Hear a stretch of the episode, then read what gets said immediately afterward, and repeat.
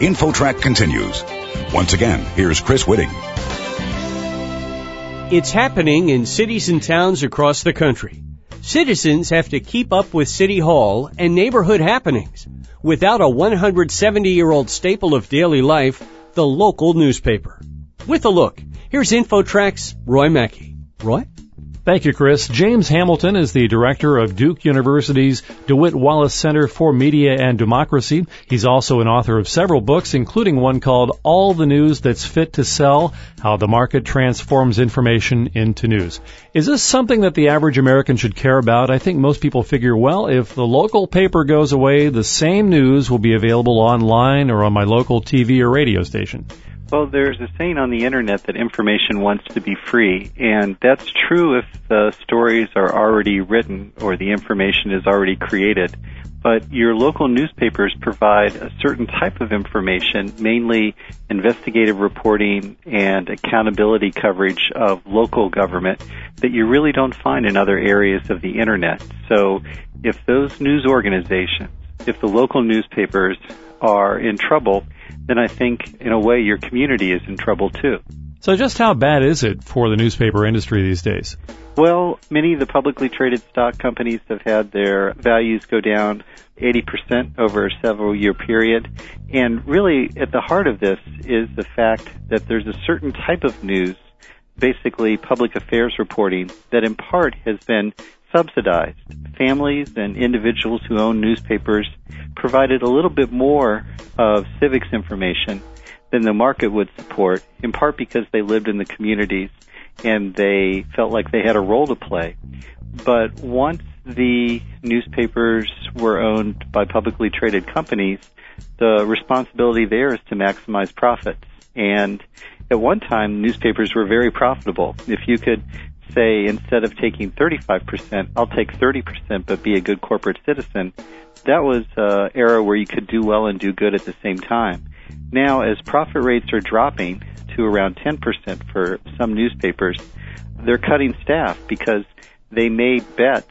They entered into borrowing agreements when the expectations that the profits were really going to be much higher. And now to meet those debt payments, they're firing a lot of reporters.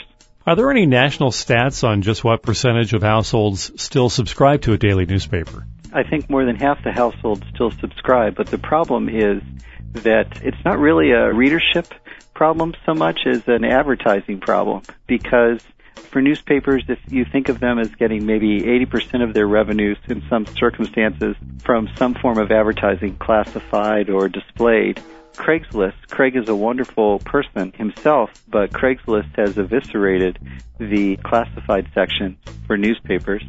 Then when you have a decline because of the recession, but also because of other ways to reach people of display advertising, you're in a world where what was once a wonderful monopoly gateway, the newspaper, a place that you had to go if you were a local business of a certain industry trying to reach people, those days are gone. So even though people are still reading, the fact that A, if they're online, they're not paying, and B, if they're reading the hard copy, fewer classified ads are in that hard copy, that revenue problem is the real dilemma.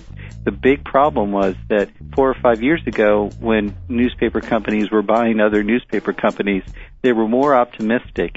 And just like mortgage owners made bad decisions in sort of a bubble or euphoria way, so did some newspaper company. And so you have situations today where a newspaper itself in a metro area could be profitable, but if the parent company has a lot of debt, they have to service that debt. And so a profitable newspaper may be cutting staff fairly significantly in order to meet the overall debt payment. Our guest on InfoTrack is James Hamilton. He's the director of Duke University's DeWitt Wallace Center for Media and Democracy, and we're discussing the demise of a number of large newspapers around the country and just how the newspaper industry is handling the whole situation. Talk for a moment about these newspapers that are continuing to survive. Nearly all of them have had some pretty drastic staff reductions, and how does that affect the newspaper that ends up in someone's driveway every morning? Well, the way it's affected it so far is that they're thinner and if you think about the different types of information that newspapers can give you, they can help you do your job better. That's the producer demand for information. They can help you be a better consumer, help you find things. They can just give you information that's fun to know. That's entertainment.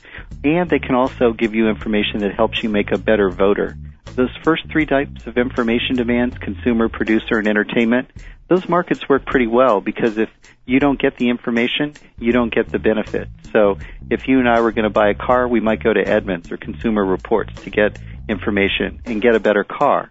If you and I were going to spend a week studying about the stimulus package, we wouldn't end up getting a better stimulus package because our vote doesn't really have an influence in a statistical sense.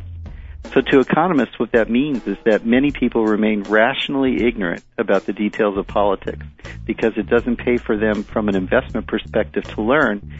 That means that there's not a strong demand for public affairs coverage. So to me, that's at the heart of what a lot of newspapers are facing. There's this part of what they used to provide you, this accountability, this coverage of local government that wasn't being supported by the market in the first place. And as profits are going down, that's the type of thing that they're cutting. In some cases, at least, some of the now unemployed newspaper staffs have been planning to develop news websites to replace the printed paper. Is that something that can really replace a paper in terms of the breadth of local news coverage that you just referred to? I think we're going to run an interesting experiment, which is who's going to provide the watchdog or accountability coverage. And there are some examples of experiments. MinnPost in Minneapolis, Voice of San Diego, the St. Louis Beacon. Those are people who are saying we're going to provide coverage of our local area focused in part on public affairs, but we're going to do it as a nonprofit. And so then basically they're turning to people and saying, do you care about this information enough to donate? So I think there's going to be an NPR style model tried at the local level where you're going to rely on altruism or a sense of identity. Are you an NPR listener? Are you a, and then you could fill in the name of this small standalone nonprofit reporting center. There are some experts who say that this recent series of newspaper failures is really just the tip of the iceberg and that some major cities may end up with no daily newspaper at all. That's feasible. That could happen. And so the question is, why would people be worse off? If they're able to get their consumer information elsewhere, if they're able to find a sofa via Craigslist, if they could find out about a car on AutoBytel, then you wouldn't need to worry as much. But to me, it's that fourth information demand civics or voter information. The question of who's going to provide that. It could be the parties. You could see things like My Barack Obama as political web 2.0 maybe parties are going to give us more personalized information about the issues that we're interested in. But I think the main thing to worry about is at the local level, who's going to be sitting through city council meetings in a way that will prevent corruption and abuse. Do you have any final thoughts? This is an experiment that we're running, and if people are concerned about it, then in a year or two, there may be a center for nonprofit reporting in their city, and they might want to consider giving it a donation. Professor James Hamilton, director of Duke University's DeWitt Wallace Center for Media and Democracy. Thank you very much for joining us on InfoTrack. Thank you. And for InfoTrack, I'm Roy Mackey. You're listening to InfoTrack, the weekly show with information you should know.